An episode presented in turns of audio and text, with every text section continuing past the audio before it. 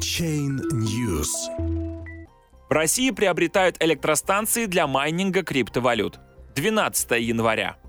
В стране впервые проведена сделка по покупке электростанций, главной целью которой является создание дата-центра с возможностью майнинга криптовалют.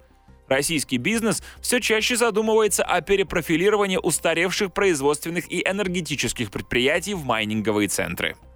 Алексей Колесник, бизнесмен и бывший глава Комитета природных ресурсов в Министерстве природы Татарстана, купил две электростанции у компании Т+, российского миллиардера Виктора Виксельберга. Колесник стал новым владельцем Губахинской энергетической компании, в которую входит Кизеловская газораспределительная электростанция в Пермском крае на 23,6 мегаватт и Сарапульская теплоэлектростанция в Удмуртии на 10 мегаватт. Т+, продавала станции раздельно. ГРЭС за 30 миллионов рублей, а ТЭЦ и городские сети за 129 миллионов рублей.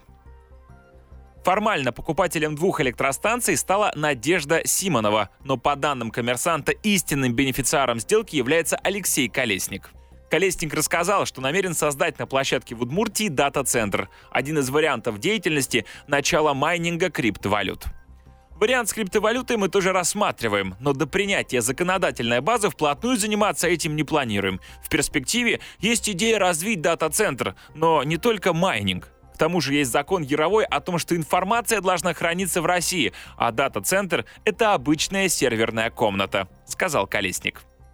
На фоне резкого роста курса криптовалют в 2017 году интерес к майнингу стал проявлять крупный российский бизнес. Так, холдинг «Русал» миллиардера Олега Дерипаски, один из крупнейших производителей алюминия в мире, заявил о планах переоборудовать часть зданий Надвоицкого алюминиевого завода в Карелии под центр обработки данных, который будет ориентирован в том числе на майнинг криптовалют.